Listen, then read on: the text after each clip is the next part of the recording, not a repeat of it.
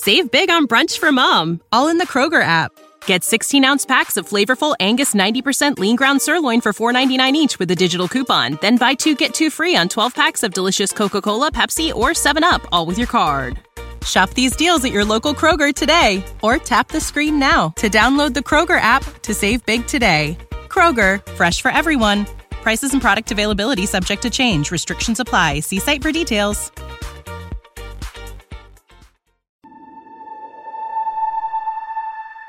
Questa puntata andrà in onda in forma trigonometrica perché a noi ci piace.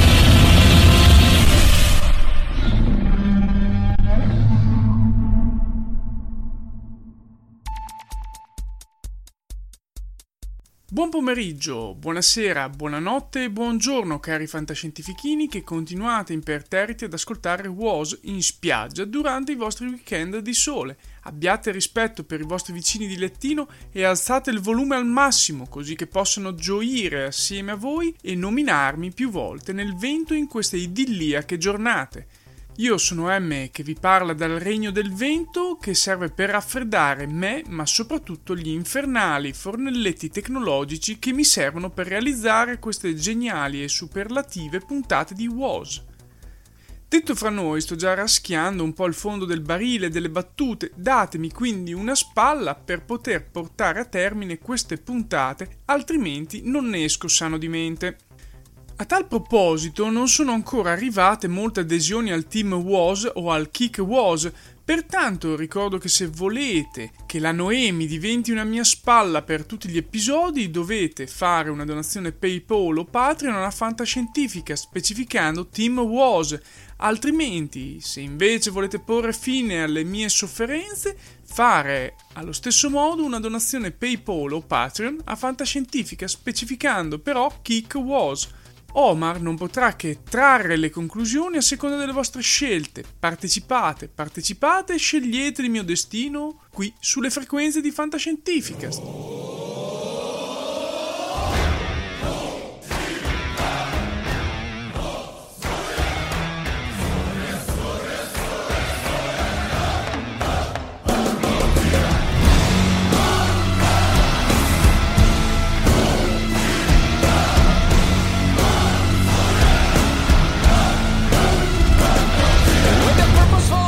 And a terrible sound, he pulls the spinning high tension wires down.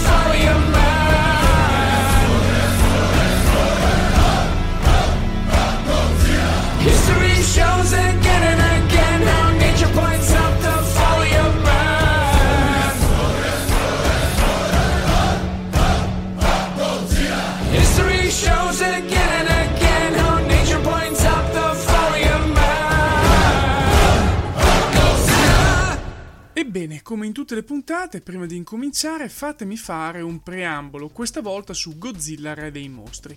Con questo non voglio togliere nulla al buon Omar, noto kaiju evangelist, ma devo dire la mia da sommo ed indiscusso esperto tuttologo dell'ordine dei primi uomini. Sono già andato a vedere questo film ben 2 volte, una in una sala IMAX in Italia e una in un cinema nostrano qualunque. Ho veramente lisciato la possibilità di andarlo a vedere in una IMAX cinese, ma dovevo tornare. Peccato. La differenza nel vedere uno stesso film su una IMAX e in un cinema più normale è un vero abisso. Io non sono ancora convinto che queste sale italiane, anche nei posti migliori, siano effettivamente all'altezza. Però quello che ti restituisce la visione di un film del genere, parlo di emozioni, è qualcosa di incredibilmente diverso se visto in IMAX e con Dolby Atmos. Sinceramente non so se nelle case a prezzi da vasto pubblico si potrà mai ottenere qualcosa di analogo. A parte quindi questa digressione, com'è stato questo Godzilla? Veramente bello e ben fatto, non perfetto, ma finalmente qualcosa di godibile e che omaggia su questi kaiju. Ancora inutilmente troppo preponderante la storia degli umani, ma già i mostri hanno più spazio per essere i protagonisti, cosa che per gli dei si erano tutti dimenticati di fare nel film del 2014. Voglio che voi produttori ve lo imprimiate bene nel cranio. Se vado a vedere un film di mostri che devastano città e lottano ovunque nel pianeta, non me ne frega una tozza della morale e soprattutto dei problemi di un'inutile famiglia di umani che si trova lì a cincischiare attorno a quei mostri quando si menano di brutto. Un film su Godzilla e gli altri kaiju è e deve essere una mega Royal Rumble di 2 ore in cui si intravedono gli umani solo perché questi urlano e si ritrovano in procinto di diventare sottilette del mostro che gli si sta cadendo addosso. Perché sia chiaro, gli umani in un film del genere non possono far altro se non sperare che i mostri si girino attorno e li evitino. Questo film ha però i soliti drammi familiari, ma si sopportano meglio, anche se sono i momenti che appesantiscono di più la trama. Un film ben fatto dal punto di vista degli effetti visivi e pieno di citazioni per chi conosce tutti i passati filmici giapponesi. Sono uscito soddisfatto e contento anche se il box office non sta reagendo al top, soprattutto negli USA, e sono anche abbastanza fiducioso sui seguiti, non quello con King Kong, ma di quello che già si preannuncia alle porte subito dopo.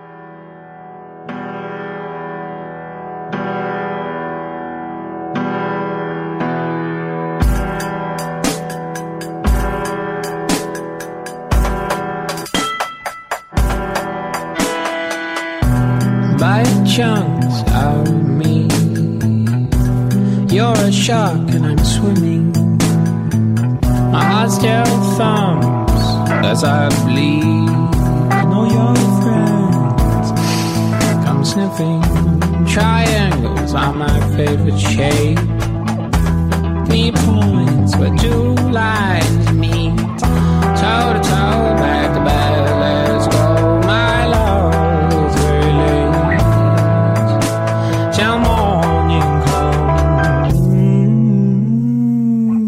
Let's desolate. 2 brevi parole invece sul nuovo anime di Netflix legato al videogioco Ingress, il gioco di geolocalizzazione da cui poi è derivato il ben più noto e malsano Pokémon GO. L'anime, in questo caso, non è banale ed è ben riuscito perché si incastra bene nel background del gioco senza diventare esso stesso un videogioco. Ammetto che poi, dopo anni che non ci giocavo più, l'ho ripreso in mano. E vista la penuria di giocatori attuali, tra un po' conquisterò tutta la mia città coprendola di una bella zona dedicata agli illuminati. Vi avviso che questa sarà una puntata leggermente diversa dal solito, quindi partiamo subito lasciando la parola alla nostra Noemi, che ci introdurrà sia Future Man, disponibile su Amazon Prime Video, che The Wandering Earth su Netflix.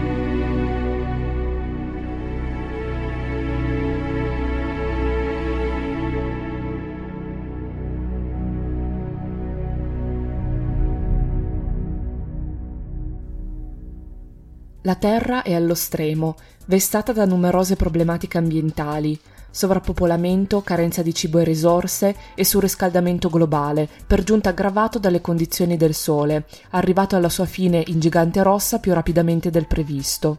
Il rischio dell'estinzione porta tutto il mondo a collaborare per il successo di una missione incredibilmente rischiosa e a lungo termine, spostare la Terra al di fuori del sistema solare, verso Alpha Centauri. Inizia così la creazione di una nave spaziale apripista, che percorrerà per prima la rotta e garantirà supporto alla migrazione del globo verso un luogo più ospitale, quando i centinaia di motori che permetteranno alla Terra di lasciare la sua orbita saranno accesi.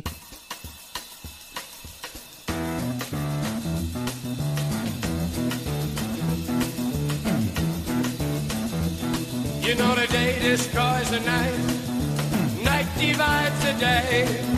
Try to run, try to hide, break on through to the other side, break on through to the other side, break on through to the other side, yeah. Biotic Wars è un videogioco impossibile da completare. Josh ci si dedica da tempo, affascinato dalla possibilità di un gioco senza fine e anche dall'avvenente eroina protagonista. Finalmente, dopo tanti tentativi, Josh opta per un approccio totalmente diverso e completa con successo la missione. Sta esultando per la vittoria e sognando la sua fiamma digitale, quando la ragazza del videogioco gli compare davanti in carne ed ossa. Accompagnata da un altro personaggio del gioco, la ragazza è arrivata dal futuro, dove il videogioco Biotic Wars è stato creato come test per identificare e reclutare una persona in grado di combattere i cattivi e salvare il mondo. Josh è l'unico ad aver completato il videogioco. Da questo momento, insieme ai suoi compagni, si lancerà in pericolosissime avventure temporali per impedire la fine dell'umanità.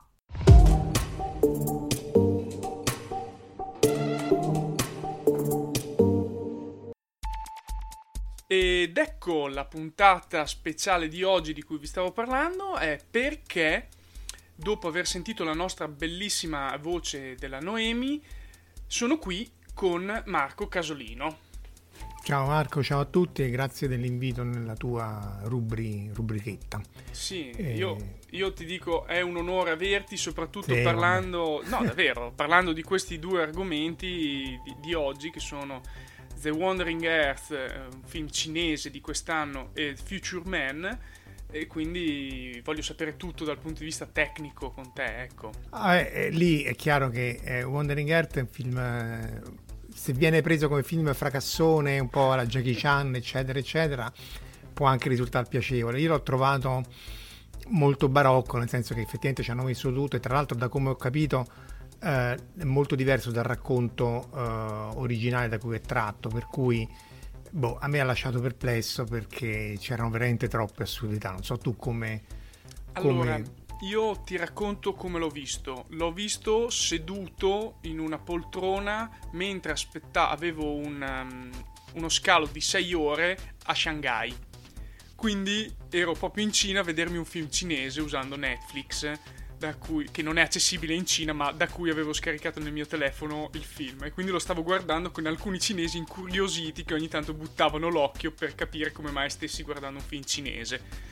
Comunque sì, a parte questa curiosità, l'ho trovato fracassone, come hai detto te, cioè un film dove ci hanno buttato dentro tutto e ne è venuto fuori qualcosa secondo me anche di interessante alla fine. Cioè, ripensandoci a caldo ne ero disgustato, lo ammetto, ripensandoci poi non ha funzionato così male secondo me. No, appunto, se uno lo vede con l'occhio di Armageddon, no? Perché diciamo che come livello di assurdità siamo al livello del buon vecchio Bruce Willis e Steve Buscemi che vanno con 2 shuttle blindati, che a me queste cose, è vero che uno non dovrebbe mai andare al cinema con un fisico, però che tu blindi lo shuttle vuol dire che lo fai pesante, se lo fai pesante quello non decolla. Sono queste cose che ma appunto non ne nota nessuno, però danno fisicamente fastidio, come se uno sbaglierebbe l'italiano ignese, no? Capito? Perché tu fai lo shuttle blindato e vai sull'asteroide che non ha gravità, e quindi poi c'è le ventole perché non c'è aria per simulare la gravità, perché sei a Hollywood 1.0 e sei troppo pulciaro per fare gli effetti speciali, come si dice. però va bene, perché Bruce Willis con le armi nucleari su un asteroide, cioè ma che vuoi di più? Cioè, ma era la fine degli anni 90, cosa pretendi? Quelle cose belle, dai. Sì, però poi ritorniamo, è vero che ti piace vincere facile, ma ritorniamo al 2001, che era la fine degli anni 60, insomma ancora ti lascia a bocca aperta. Però appunto il problema è questo, cioè che tu insomma, torniamo a Wandering Earth.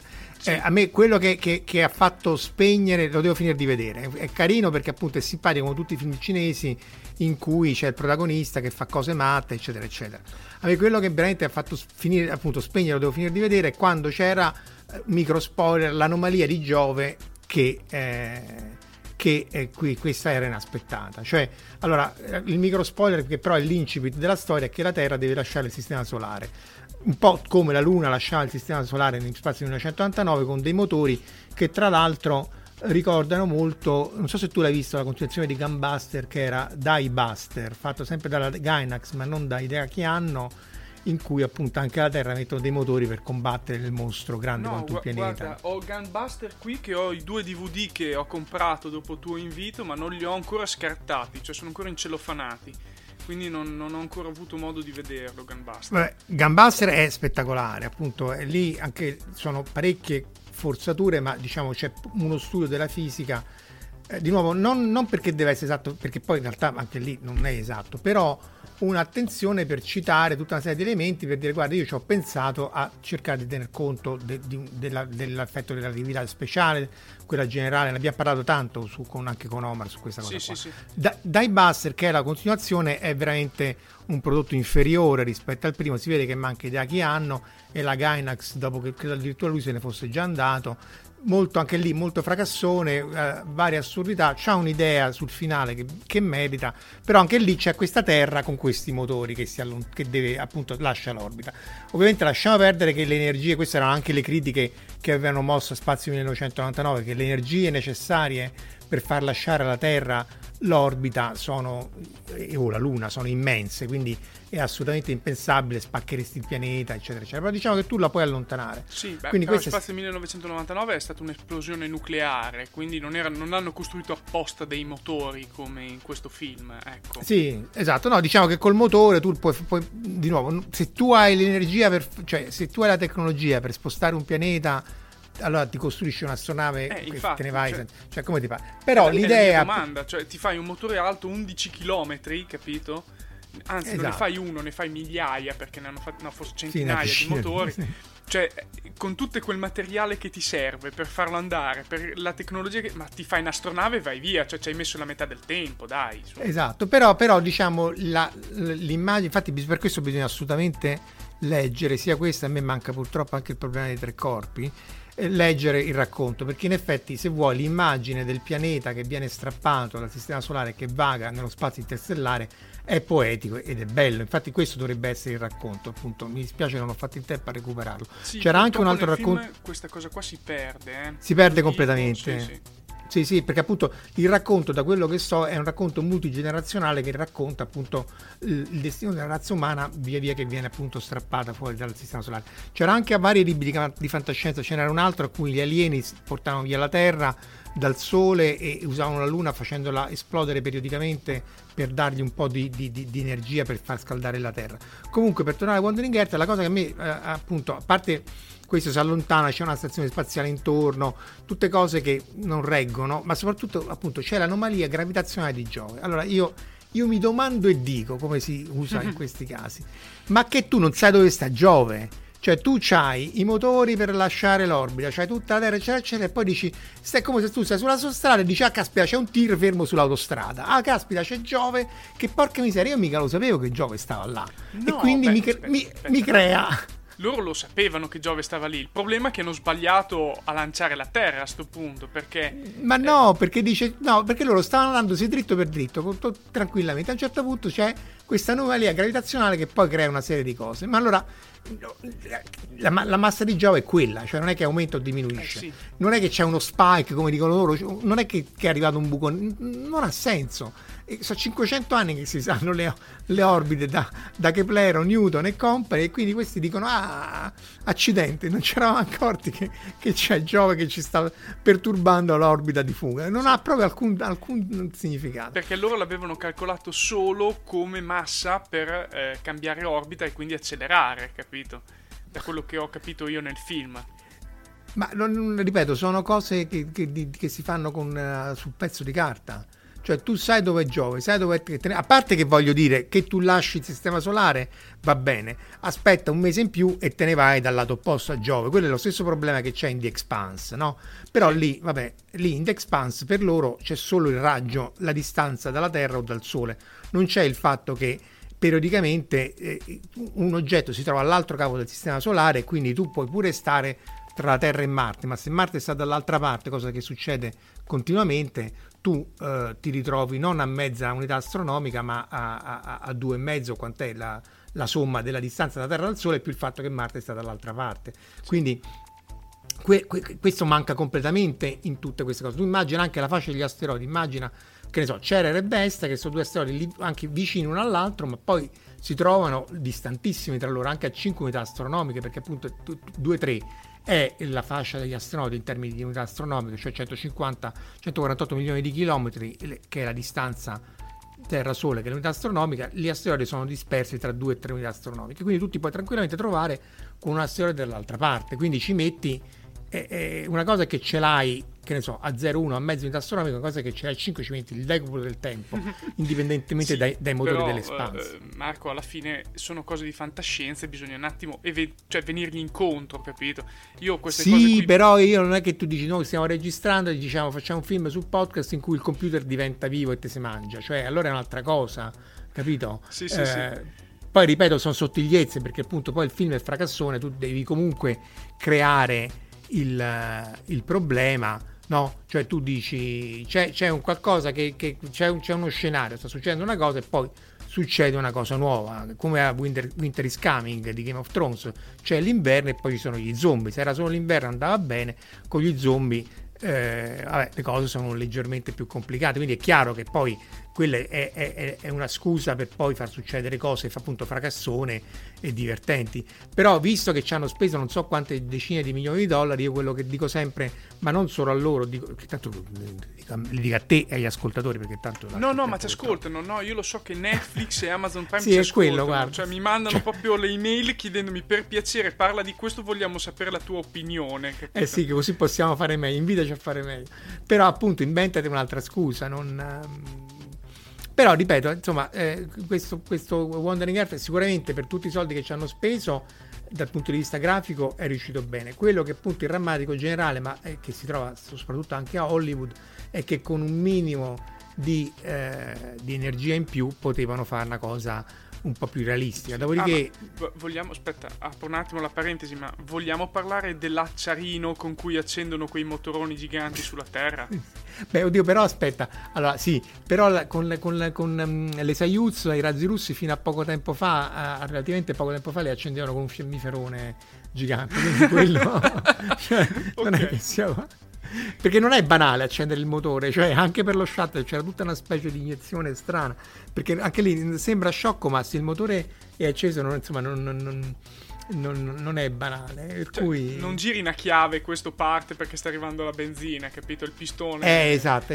Arriva, infatti quindi... tra l'altro per tornare all'astronautica quella vera, lì insomma i motori sono di due tipi, a combustibile solido e a combustibile liquido, a parte poi quelli a ioni eccetera. Quelli a combustibile solido sono molto efficienti, però poi una volta che li hai accesi non li spegni, perché essenzialmente è una carica pirotecnica che brucia continuamente. Mm-hmm. Quelli a combustibile, e non puoi controllare la spinta è controllata da come è fatta lo scavo interno l'ugello di uscita. No, non l'ugello, è proprio il fatto che dentro lui brucia, perché immagina che tu c'hai come una micetta che brucia dall'interno, quindi un cilindro con un altro cilindro cavo all'interno e la superficie brucia. Ora il punto qual è? Che via via che lui si brucia dall'interno, la superficie aumenta, quindi la spinta aumenta, quindi c'è tutta una maniera per sagomare all'interno i razzi a combustibile solido in maniera che l'area esposta, e quindi l'area che brucia, possa variare a seconda di come ti serve la spinta. Quindi li puoi fare a spinta costante, a spinta crescente, a spinta decrescente e così via. Però appunto una volta accesi non li puoi spegnere. Infatti quando ci fu l'incidente dello shuttle, il Challenger, continuarono a bruciare anche dopo l'esplosione che hanno causato loro stessi, in virtù del fatto che la guarnizione era gelata. E quelli a combustibile liquido puoi controllare il frottolo, puoi controllare la spinta, e quindi alcuni addirittura li puoi anche rispegnere e riaccendere come quelli dell'Apollo, quindi sono molto più flessibili e ti permettono di fare molte più io a riguardo vorrei dire ai nostri ascoltatori, se sono interessati a capire meglio come funzionano queste cose, c'è un videogioco molto carino, Kerbal Space Program, che vi fa familiarizzare con tutti questi fattori. Vi posso assicurare che non è un giochino da dire faccio una partita da 10 minuti e fine. Se dovete fare una partita ci dovete stare 3-4 ore, se non addirittura giorni, per completare una missione. Sì, Kerbal è carinissimo, tra l'altro c'è Scott Manley, che avevamo già citato anche forse su Scientificast, che fa degli ottimi video su Kerbal Space Program e anche di astronautica, quindi su YouTube, se avete tempo, dategli un'occhiata. E appunto il Kerbal Space Program è un simulatore accurato ma non accuratissimo, quindi non ti semplifica alcune cose, perché altrimenti sarebbe molto difficile da giocare, che ti fa capire proprio la meccanica orbitale, ti fa capire perché devi accendere i razzi quando sei al perigeo, perché a parità di spinta guadagni molta più energia, ti fa capire l'orbita di trasferimento, di manovra e così via.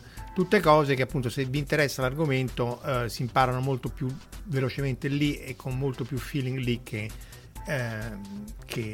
su dei libri di scuola. Sì, anche XKCD, che è l'altro grande umorista che fa queste vignette tutte semplificatissime ma molto caustiche sulla matematica e la scienza, faceva questo grafico in cui diceva ho studiato al liceo, ho studiato alla NASA, ho preso un PhD alla NASA, faceva vedere questo grafico via via che cresceva, e poi il picco immenso nella comprensione dei calcoli orbitali, diceva mi sono messo a giocare a Kerbal Space Program perché bellissimo. Appunto poi alla fine alla fine è un simulatore, quindi tu ti rendi conto di quello che stai facendo realmente. Sì, ma poi lo vedi perché aumenti la spinta, ti fa vedere l'orbita ellittica di trasferimento, insomma lo vedi proprio molto più velocemente che in tante altre cose, quindi dato che poi appunto nessuno di noi, la maggior parte di noi non fanno proprio calcoli orbitali per il trasferimento eccetera eccetera, a quel punto va più che bene, insomma Sì, io ritorniamo indietro un attimo al film, perché abbiamo parlato dal punto di vista tecnico, più o meno abbiamo capito che è abbastanza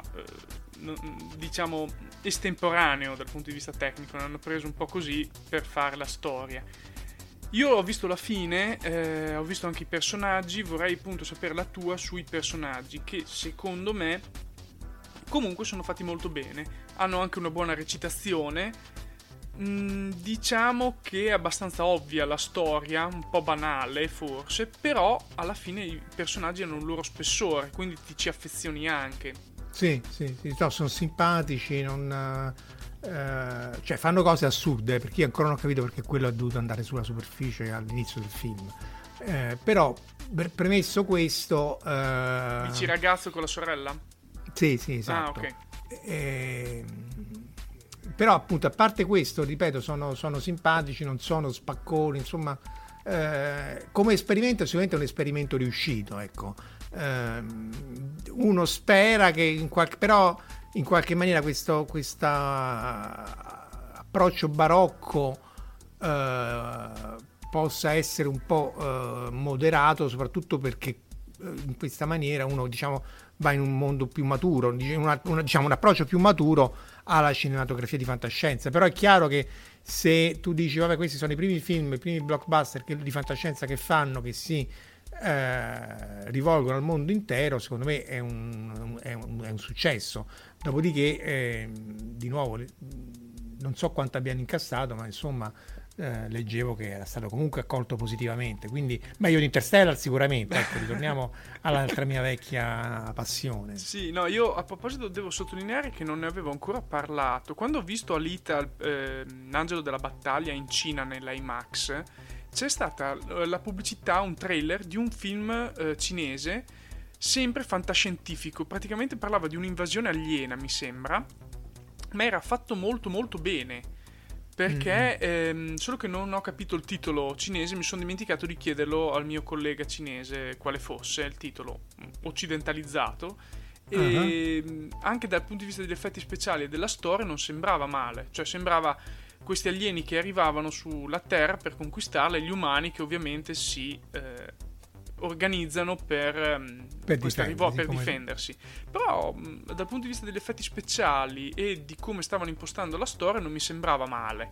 Quindi io lo ammetto, penso che il partito stia spingendo abbastanza sulla fantascienza in Cina in questi ultimi periodi e sono convinto usciranno anche dei bei film nei prossimi anni, quindi io ho delle buone aspettative. Sì, no, senz'altro che insomma che in Cina la fantascienza abbia un boom ormai da qualche anno è chiaro. Insomma, citiamo il nostro, tra virgolette, Francesco Verso, che è stato anche intervistato su Fantascientificast forse al tempo della DeepCon scorso, 2 fa, poi sì, no, questa qui ha fatto proprio dei panel, l'ha portato anche Frank Ma, esatto, insomma, quindi sì, abbiamo parlato di quello a riguardo e di come la Cina si stia voltando appunto a questa fantascienza, anche perché anche lì, come lui racconta, i numeri delle convention degli appassionati cinesi sono spaventosi. Cioè, una convention piccola è una cosa che ti porta 3.000-4.000 persone, che per loro è proprio vediamoci una sera per una pizza, insomma. Sì. Dopodiché, appunto, all'inizio la fantascienza era stata utilizzata anche come modo per trattare alcuni argomenti che altrimenti non sarebbero trattabili per via della censura cinese. Adesso che è diventata, tra virgolette, mainstream grazie anche a questi blockbuster, e insomma gli autori devono stare attenti anche lì. Però è chiaro che c'è più libertà, insomma, se non fai la denuncia sociale evidente, insomma, gli autori di fantascienza godono di una maggiore libertà dei loro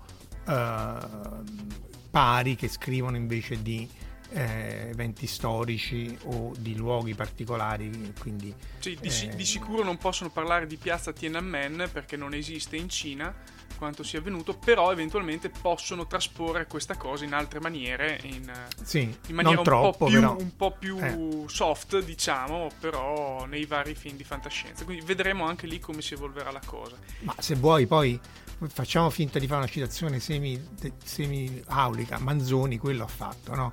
Cioè, quando lui citava Milano sotto gli spagnoli era in realtà la trasposizione non fantascientifica perché era storica, ma insomma di Milano sotto gli austriaci, sì. Per cui avessero saputo che diciamo.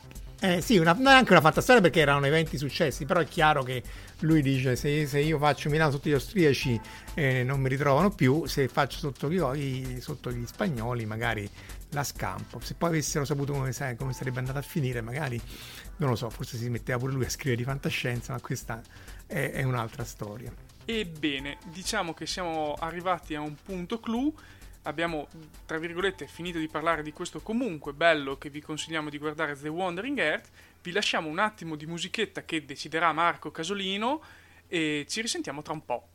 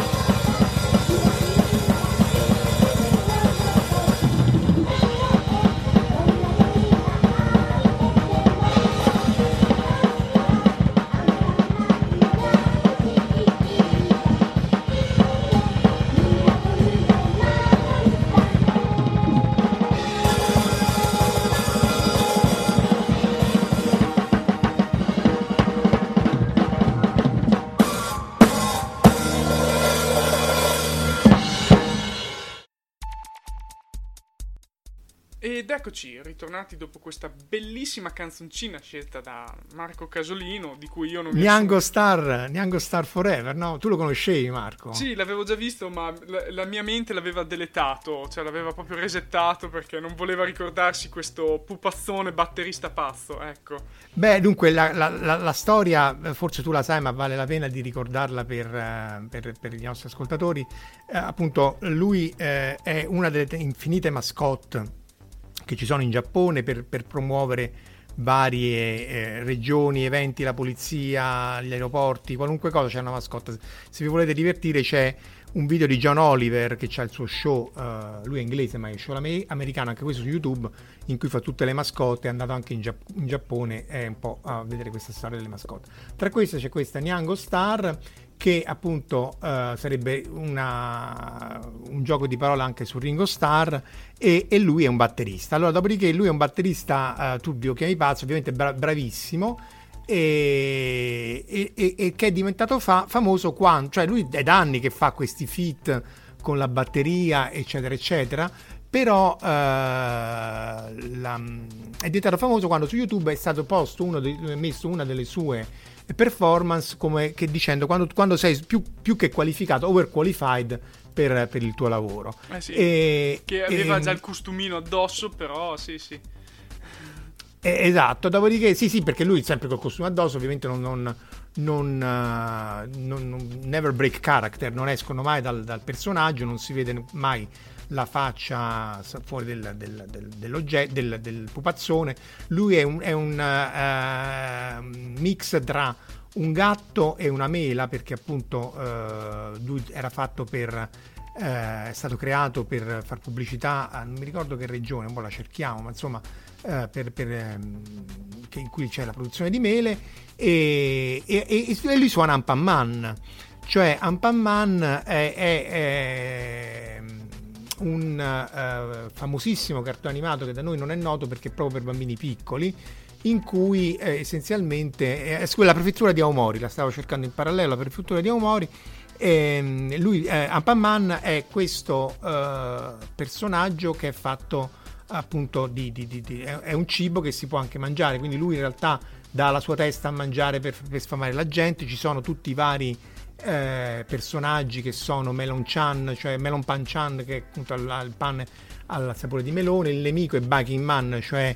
l'uomo batterio, ed è per bambini piccoli ma molto molto molto carino e delizioso. Ce n'è parecchio su YouTube, quindi se volete andare a vedere probabilmente è meglio quello di tanta roba per bambini che si trova su YouTube, quindi... Sì, diciamo che anche lì di roba recente, insomma. Questo l'autore aveva cominciato con un manga, questo manga gli era stato rifiutato parecchie volte perché all'inizio veniva vista come in maniera un po' brutale il fatto che lui desse i pezzi della sua testa per cibare la gente, perché in realtà poi la testa gli viene ricucinata dal suo creatore, che è un pasticciere, un fornaio e quindi la sigla è questa Anpanman, che è una musica molto carina, molto per bambini, e su cui lui fa questi feat pazzeschi di batteria che insomma lasciano a bocca aperta. E appunto la giusta posizione tra questa musichetta per bambini e l'heavy metal poi è stata diventata il suo cavallo di battaglia, perché lui fa parecchie di queste canzoni heavy metal. Ha anche, credo, ripreso quell'altro che abbiamo citato, che sono terribili ma non terribilissime, sono le baby metal, che sono questo gruppo cioccolato. Sono bellissime, però dai, ma ce ne sono tanti. Fra l'altro ho visto anche un cantante occidentale, probabilmente svedese, tipo hard rock, una roba del genere, che canta vestito da scolaretta. Ah sì, ci sta pure questo che è pazzo, ce n'è anche uno che è famoso, che va in giro proprio per Akihabara vestito da scolaretta, ormai comincia a essere anziano pure lui. Sì, vabbè, questo è il fenomeno delle idol, ne avevamo già parlato altre volte. Queste almeno secondo me sono un micro sopra l'HB48, che veramente non si possono sentire. Certo, chiamare questa heavy metal no, però pop metal, meglio, dai, pop metal. Sì, esatto, meglio del pop liscio, insomma, tutto sommato. E almeno, cioè, hanno un concetto che almeno esiste una cosa che è il metal, di cui vabbè, quelle sono la versione omeopatica, però va bene così. Adesso omeopatic metal. Scusa, ma questa me la rivendo, scusa, omeopatic, sì, metal, sì. Me la rivendo, scusa. Comunque e quindi Ringo Starr, sentite Ringo Starr, io sono un grande fan di questo artista, perché effettivamente incarna un po' il Giappone più assurdo, ma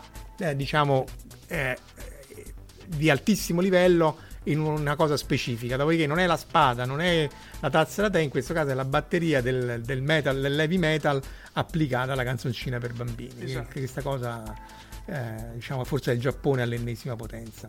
Molto però giapponese. Non dovevamo parlare di questo, no, giusto? Questo era l'antefatto, perché stiamo buttando in cacciara la seconda parte, proprio perché dovevamo parlare di Future Man. Quando ci sto io, ragazzi, scusate, ma la direzione so. Future Man sta su Amazon, è una serie televisiva a vari episodi, sì, goliardica, direi. Goliardia, tu l'hai visto? Sì, l'ho vista mentre ero in Cina, sì, l'ultima volta. Ma sei andato in Cina per lavorare o per guardare Netflix e Amazon? No, beh, per la sera non c'avevo niente da fare, guardavo Netflix, ecco. Ti sei messo in pari con tutte le uscite da qua a 50 anni prima.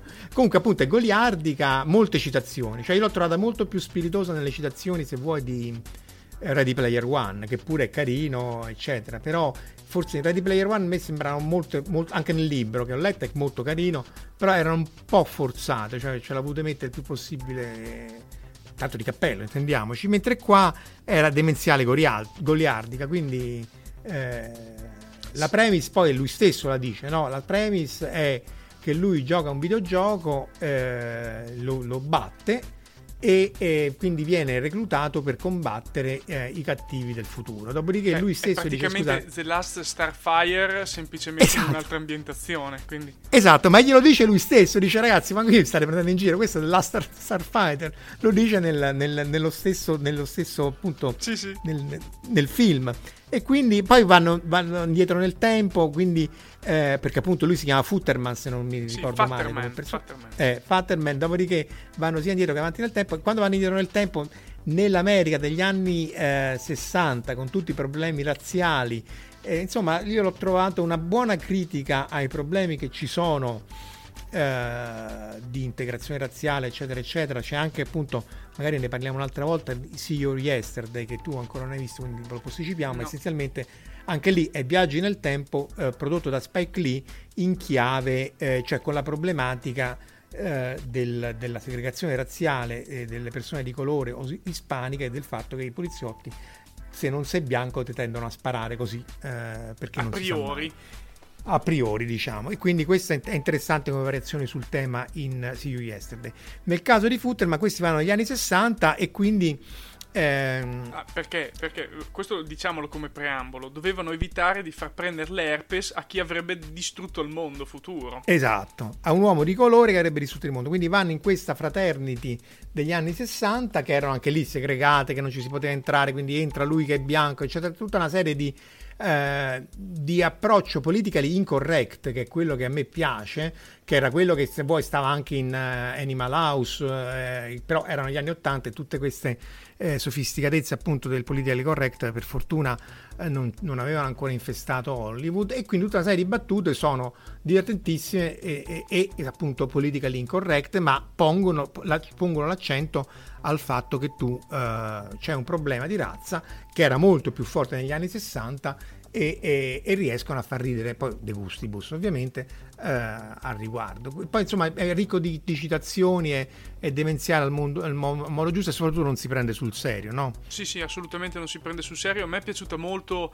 la parte anni 80, quando erano nel parco, che c'è l'uomo, non mi viene il nome, quello sempre invasato per il combattimento che decide invece di diventare un cuoco.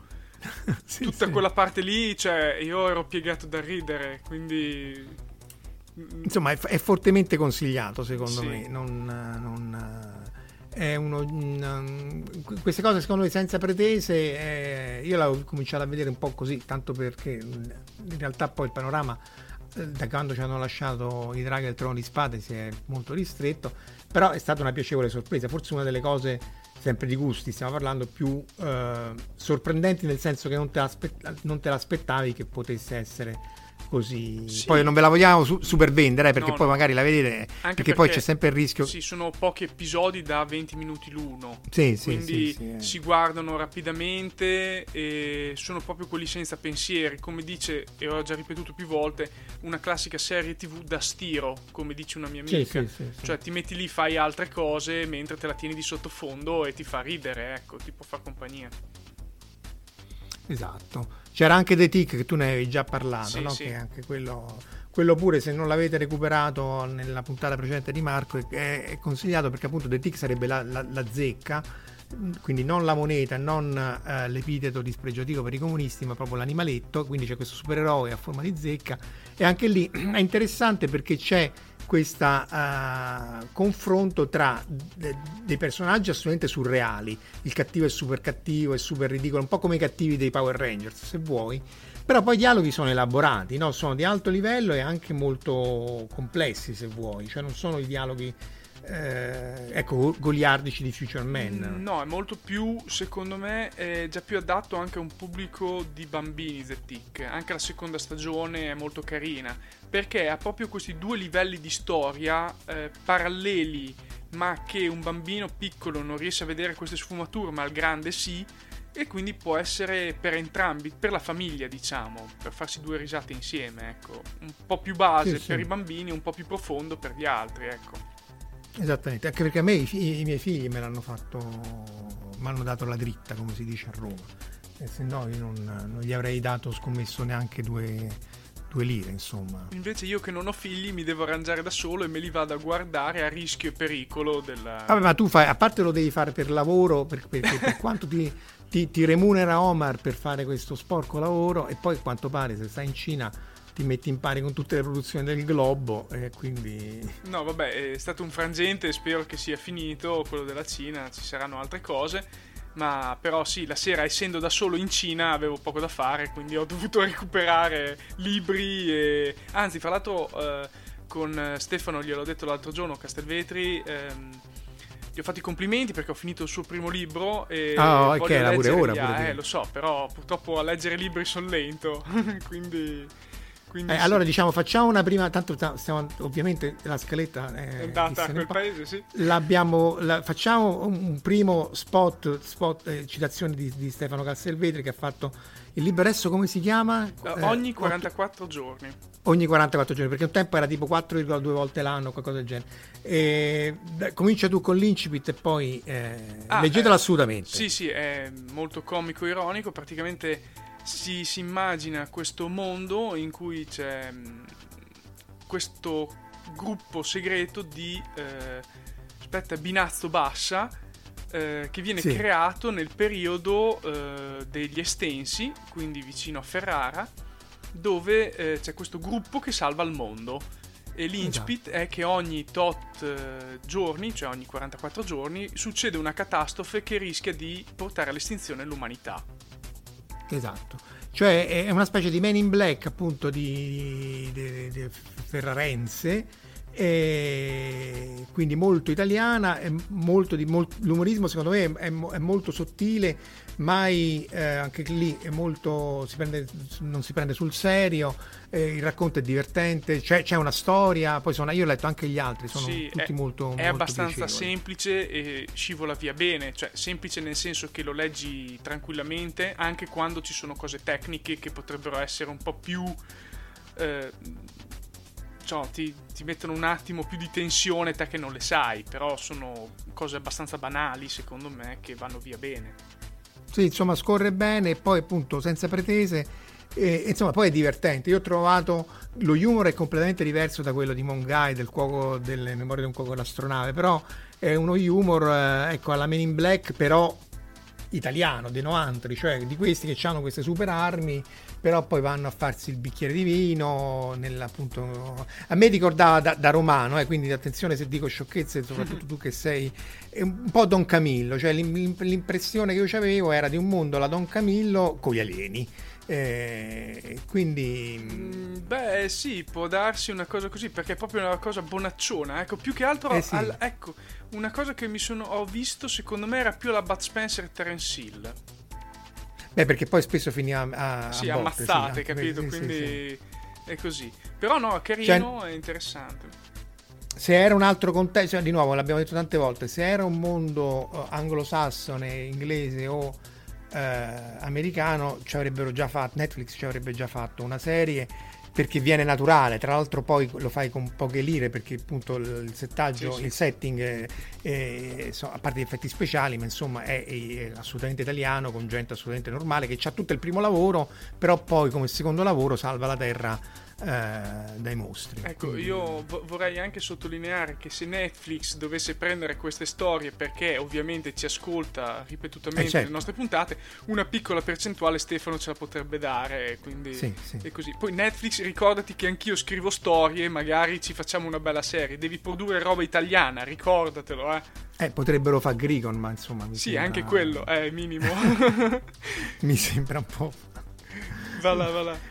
No, però anche Grigon potrebbe... Guarda, secondo me, come l'ho già detto più volte, adesso non parlo di noi, ma in generale dovrebbero proprio guardare Amazon, Netflix, anche Apple, che sta arrivando, la Disney, a storie, tra virgolette, già impostate, scritte, semisconosciute, per provare, che si facciano con un budget basso e poi le butti su, vedi come reagiscono. Però non so i meccanismi eccetera eccetera, però io ti cito il fatto che se non hanno ancora fatto nulla dei vari racconti di Licia, vuol dire che c'è qualche problema tutto italiano, un po' alla Boris, no? C'è qualche problema legato alla produzione, perché Licia, a parte proprio i fantasy quelli grossi, più famosi, ha fatto anche quello come si chiama, di Pandora, che è ambientato a Roma, ha fatto La ragazza drago, insomma tante cose che avrebbe, di nuovo, in un contesto anglosassone, ma da quel dì che ci avevano fatto le miniserie. Quindi il fatto che in qualche maniera da noi le cose non si muovano lascia molto perplessi sull'interazione o l'attenzione che questi portano al mercato italiano, per qualche motivo, perché poi in Brasile hanno fatto 3%, è vero che lì c'è molta più gente eccetera eccetera, gli spagnoli hanno fatto La casa di carta, che tra l'altro è tradotta e adattata dalla nostra, qui tra virgolette, Flora Staglianò. Gli spagnoli stessi hanno fatto il documentario sul restauro della Pipiana, dove hanno fatto il triello del buono, il brutto e il cattivo, e sta su Netflix. E che cavolo, cioè, voglio dire... Sì, sembra proprio tutto un problema italiano, e io spero che facciano una nuova stagione di Boris, parlando appunto di queste cose dal punto di vista fantascientifico, dove io veramente, almeno quello... Boris nello spazio. No, Boris nello spazio. No, come Macete. No, Macete contro Godzilla, fatto dallo staff di Boris, guarda. Beh, sai che Danny Trejo doveva fare il terzo Macete, che era proprio Macete in Space, Macete Kills Again in Space, che tra l'altro mia moglie aveva visto in Giappone al cinema, perché comunque ha gusti particolari, e dice che era lei e solo mafiosi, cioè della Yakuza, perché la team una mattina a vedere Macete. Che bello, anch'io. Io voglio andare al cinema Kabukicho a vedere dei film così, pieno di Yakuza di fianco, guarda, sarebbe un mio sogno, prima o poi lo farò, guarda. Sì, magari è l'ultima cosa che fai, però insomma, se non ci interagire, ecco, magari. No, beh, dopo io sto sulle mie, sto zitto, cioè, sono buono, voglio sopravvivere comunque, voglio poter raccontare questo evento, ecco. Comunque, sì. Siamo arrivati alla fine, anche ritornando un attimo a Future Man, guardatelo e poi fateci sapere cosa ne pensate. Sapete come contattare me ed eventualmente anche Marco Casolino per tirarci dei nomi in questa puntata, che è arrivata lunga, ma non più lunga, lunghissima direi. Spero che non vi abbiamo annoiato. E Marco, vuoi dire qualcosa? No, grazie appunto sempre dell'ascolto e del tempo che ci dedicate, insomma perdonateci se spesso, anzi sempre, deviamo dal sentiero un po' alla Gandalf, che dice restare sul sentiero, però pace. Ma no, ma alla fine apprezzano tantissimo questi nostri excursus, se no non ci ascolterebbero, dai. E forse non ci stanno ascoltando, quindi magari siamo rimasti solo io e te in questo ultimo 40. No, devono aspettare, perché nei titoli di coda stavolta parlo di qualcosa di interessante, quindi te però non l'hai ancora vista, ma stiamo zitti, vediamo se l'ascoltano. Gli faremo il test sul gruppo di Telegram. Grazie a tutti e alla prossima. Ciao. Ciao.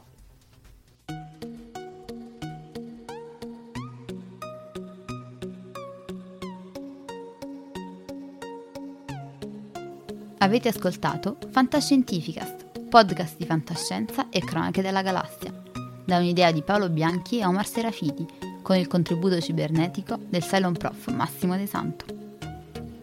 Potete seguirci ed interagire con noi sul nostro sito fantascientificast.it, su Facebook alla pagina Fantascientificast, su Twitter sul profilo @fantascicast, sul nostro canale Telegram t.me/fantascientificast, sulla nostra community Telegram t.me/fsccommunity. Se siete particolarmente timidi, potete utilizzare la vecchia, cara e affidabile posta elettronica scrivendoci all'indirizzo redazione@fantascientificast.it. Tutte le puntate sono disponibili sul nostro sito, su Apple iTunes, su Spotify e su Podbean all'indirizzo podcast.fantascientificast.it. Se volete, potete lasciarci una valutazione a 5 stelle su Apple iTunes ed offrirci una birra romulana o un gotto esplosivo pangalattico, sostenendoci tramite una donazione PayPal utilizzando l'apposito pulsante sul nostro sito. Fantascientificast è una produzione amatoriale.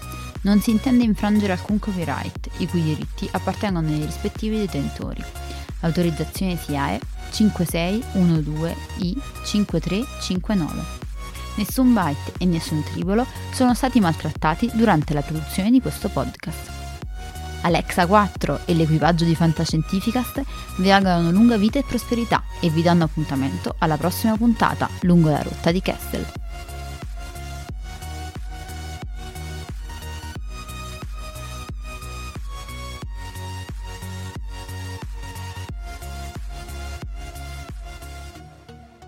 So che questa puntata è già stata bella tosta, ma Omar me le fa uscire meno spesso, quindi le sto infarcendo in ogni dove di appunti di visione. Abbiate ancora un po' di pazienza, fantascientifichini, ma se siete arrivati fin qui senza addormentarvi vuol dire che siete interessati, altrimenti vi sparo un po' di messaggi subliminali.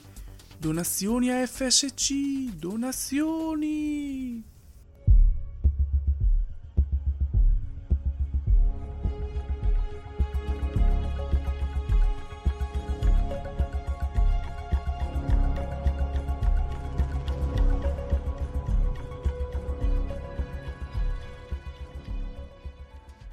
Adesso però vi ragguaglio su due cose. La quinta stagione di Black Mirror e I Am Mother, entrambi su Netflix.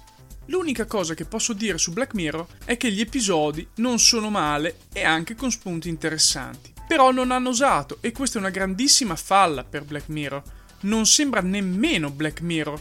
Dove sta il lato oscuro dell'umanità da tirare fuori alla luce del sole? Il punto è che l'episodio sembra andare in quella direzione e poi... la paura assale gli sceneggiatori, o Netflix, ed è come se dopo aver lanciato il sasso tirino indietro la mano. Se dovete far così, lasciate stare il brand e speriamo non roviniate anche Love, Robots and Deaths. Discorso diverso per I Am Mother, un film semplice con pochi attori, dalle interpretazioni nemmeno troppo convinte, ma che è una visione distopica dell'umanità e dell'intelligenza artificiale che sembra, sì lo sto per dire, Black Mirror. Ragazzi, questo film ti lascia di ghiaccio nel finale, anche se paradossalmente è tutto chiaro e limpido fin dall'inizio, solo che non ci si fai bene caso. Con questo non voglio dire che sia un film indimenticabile, ma certamente una I che cresce in maniera autonoma e indipendente, andando per tentativi, un essere umano, è qualcosa che poco si è visto in ambito fantascientifico, con queste intenzioni poi...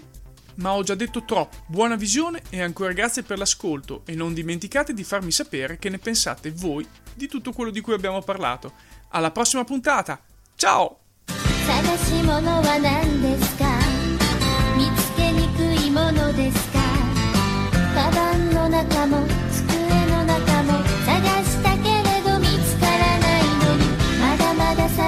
You're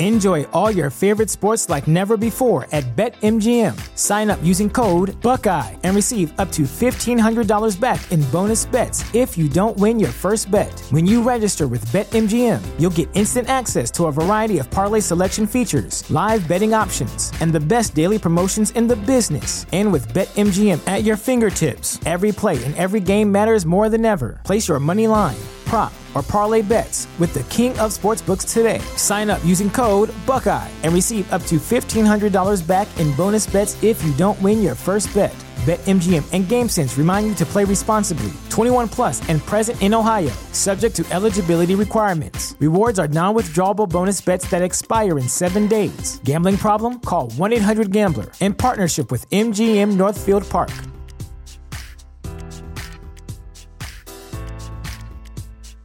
Save big on brunch for mom, all in the Kroger app. Get 16-ounce packs of flavorful Angus 90% lean ground sirloin for $4.99 each with a digital coupon. Then buy 2, get 2 free on 12 packs of delicious Coca-Cola, Pepsi, or 7-Up, all with your card. Shop these deals at your local Kroger today, or tap the screen now to download the Kroger app to save big today. Kroger, fresh for everyone. Prices and product availability subject to change. Restrictions apply. See site for details.